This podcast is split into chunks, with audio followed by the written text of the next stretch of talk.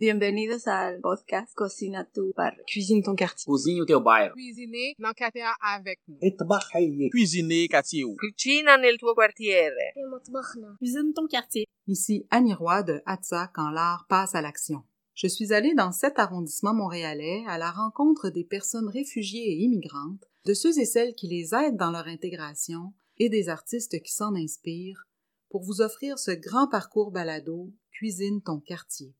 Ouvrez votre cœur et vos oreilles et bonne rencontre.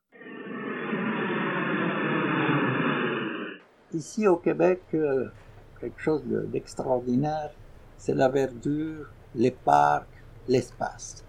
En général, quand je vais dans un parc, c'est pour retrouver un peu de quiétude, euh, un peu de calme. Et puis j'aime bien, les gens sont disciplinés, euh, ils tiennent le parc est propre, il y a de la verdure, il y a des bancs où s'asseoir. Moi, en général, euh, je veux faire du vélo, euh, j'adore ça. Il y a beaucoup de respect entre les gens. J'ai pas un endroit particulier que je privilégie au parc.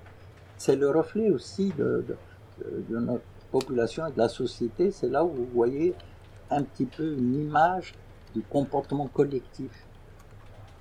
Je m'appelle Fouad Zerouni.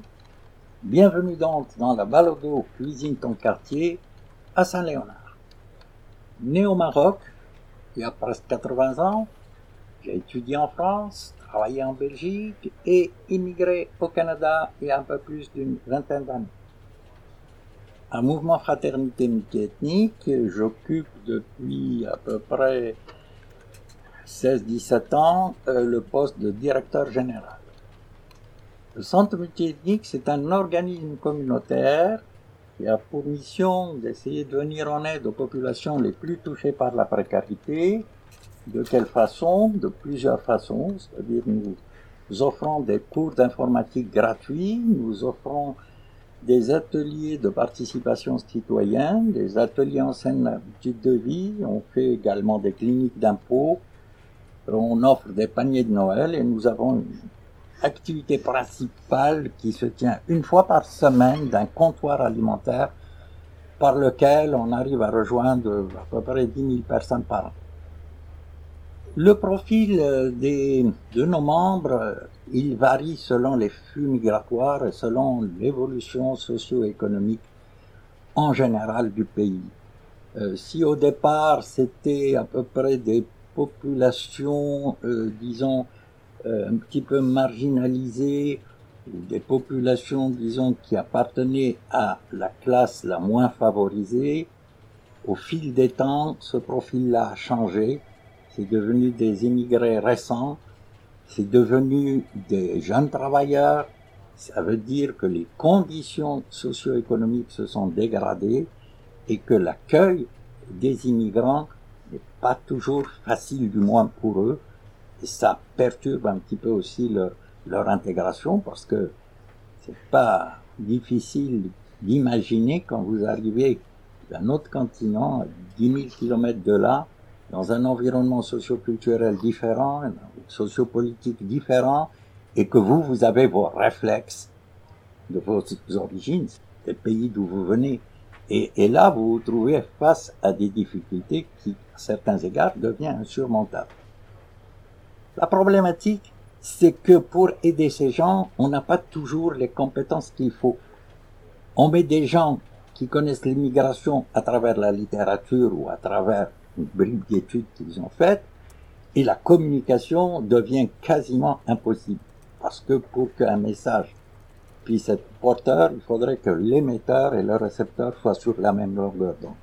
Or, il y a des barrières culturelles, il y a des barrières de langue des fois, il y a des barrières de, de mode de vie qui ne sont pas les mêmes, et tout ça, ça perturbe un petit peu cette communication et ça perturbe, euh, disons, la finalité de, du dialogue qu'on instaure avec ces gens-là. La première des choses, c'est la pyramide de Maslow, c'est-à-dire on essaye d'abord d'avoir à satisfaire ses, ses, ses besoins primaires, d'abord se loger, s'habiller, mettre ses enfants à l'école. Et déjà là, on a la première difficulté. Le logement devient inabordable. Quand vous avez des enfants, il est pratiquement inaccessible. Euh, que si vous êtes une famille nombreuse, ça complique encore, on ne veut pas vous louer. Déjà, ça, c'est le premier écueil. Et comme il est inaccessible même au point de vue, disons, financier, les gens, ils sont obligés de se rabattre sur des logements exigus. Quand vous vous trouvez à 5 dans un 3,5, c'est pas vivable. D'où un phénomène sociologique qu'on voit chez les immigrants. Dans les cinq premières années, il y a beaucoup de divorces. Beaucoup de divorces parce que les tensions sont tellement grandes, parce que euh, on vivait autrement, parce que ce qu'on comprend pas ici, on se dit, mais oui, mais s'ils viennent chez nous, c'est que c'est mieux ici. Pas nécessairement. Mieux certainement sur certains aspects, pas sur tous les aspects. Sur les aspects peut-être de liberté euh, d'expression, euh, de protection, euh, si vous voulez, judiciaire, de peut-être d'accès peut-être à l'enseignement, encore. Mais sur le plan social, le tri que fait l'immigration, elle ne prend pas n'importe qui. On prend des gens qui ont au moins dix années de cursus scolaire universitaire. Ça veut dire que c'est des gens qui arrivent déjà à un certain niveau. Quand ils arrivent ici, on les reclasse et on les déclasse, je dirais même. Et à ce moment-là, évidemment, ça pose des frustrations, des difficultés économiques, on ajoute une couche, et puis ça crée des tensions et des difficultés à, même à la recherche d'emploi, à, à la stabilité même du noyau familial, etc. C'est pour ça que dans mon idée, les organisations, et on est plein de centres communautaires qui s'occupent chacun selon sa mission et sa spécialité, ou de l'accueil des immigrants, ou de la recherche du travail, ou de la francisation, ou de l'aide en général. Il faudrait aller chercher peut-être dans un bassin qui est très grand les bonnes volontés parmi les immigrants qui ont déjà fait ce parcours assez difficile, qui ont une connaissance pratique, pas théorique de la situation, pour accueillir ces gens-là et les orienter. Et ça serait plus efficace pour notre société québécoise, parce que la non-intégration de ces gens qui sont bardés de diplômes, de connaissances, qui sont capables de faire évoluer notre société, de la rendre euh, plus accueillante, plus ouverte, plus performante, euh, même sur le plan international, plus rayonnante, eh bien, on les perd. Moi, j'ai connu ici des gens, des cardiologues, qui sont arrivés, ils n'ont pas réussi on leur proposait des gagne-pains dans des entrepôts en disant oui, vous faites ça juste le temps de faire. Mais écoutez, il faut, il faut remettre les pendules à l'heure. Moi, j'ai connu des gens qu'on a perdus. Parce que malheureusement, l'immigration, qu'est-ce qu'on fait? Eh ben, on fait les statistiques des gens qu'on reçoit, on fait pas les statistiques des gens qui sont bons. Et il faudrait se pencher peut-être sur ce point-là. Saint-Léonard, c'est un quartier quand je suis venu, c'était estampillé quartier italien. Moi, c'est comme ça que je l'ai perçu. Quand je suis arrivé, j'ai trouvé qu'il y avait une autre population, bon, peut-être embryonnaire, maghrébine, latino. Il y avait aussi des haïtiens, mais que ces gens-là étaient écartés des lieux de décision. Pour vous donner une idée, moi, quand je rentrais à l'arrondissement, il n'y avait pas une personne de couleur, il n'y avait pas une personne immigrante sauf si elle était immigrante euh, italienne depuis je sais pas combien de générations. Ça a commencé à évoluer. J'ai vu la première personne de couleur arriver comme euh, agent de sécurité. Et je me dis, tiens, c'est un début. Après, on a connu euh, un conseiller, c'est un conseiller au niveau administratif. Et puis là, ça prend des formes, parce que l'intégration est lente à faire, parce que finalement, moi je la voyais comme une chasse gardée italienne, où quand vous n'êtes pas italien, regardez, je vous dis, il y a le centre italien qui est ici. Il a mis beaucoup de temps à s'ouvrir aux non-italiens. Mais c'est une société qui reste quand même paisible, c'est une société qui reste relativement accueillante. Et le profil socio-démographique, il change. Aujourd'hui, vous avez beaucoup de Maghrébins, beaucoup de commerces maghrébins, vous avez beaucoup de Latinos. Pour ceux qui l'ignoraient, on a des, des similitudes à peu près dans les valeurs euh, sociales entre les latinos et les maghrébins. On a beaucoup de haïtiens, on a des africains. Ça devient un melting ça devient une société diverse, riche de sa diversité. Et euh, c'est tant mieux, disons. C'est ça la richesse d'une société, c'est sa diversité. C'est extraordinaire, parce que euh, peut-être les officiels au niveau statistique le savent, mais la population en général ne le sait pas, aujourd'hui, dans les écoles de Saint-Léonard, on parle beaucoup plus espagnol, arabe que québécois dans la cour des récréations. Ça, il, faut, il faudrait en, prendre conscience. Il y a quelques années, c'est un monsieur qui travaillait à l'arrondissement, pour lequel j'avais beaucoup de respect, qui parti à la retraite, qui me disait que lui, il est québécois, pur laine, comme on dit, il me disait, écoute, euh, ce qu'on voit aujourd'hui avec les nouveaux groupes d'immigrants, c'est ce qu'on voyait avec les Italiens quand ils sont arrivés la première fois.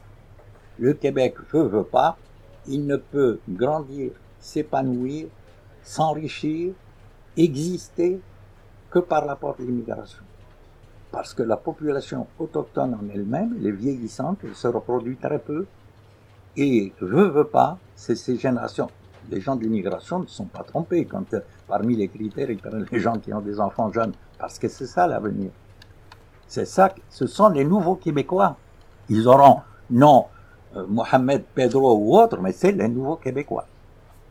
En ce qui concerne la coexistence religieuse, je pense que c'est une coexistence, d'après ce que je vois, pacifique et complémentaire.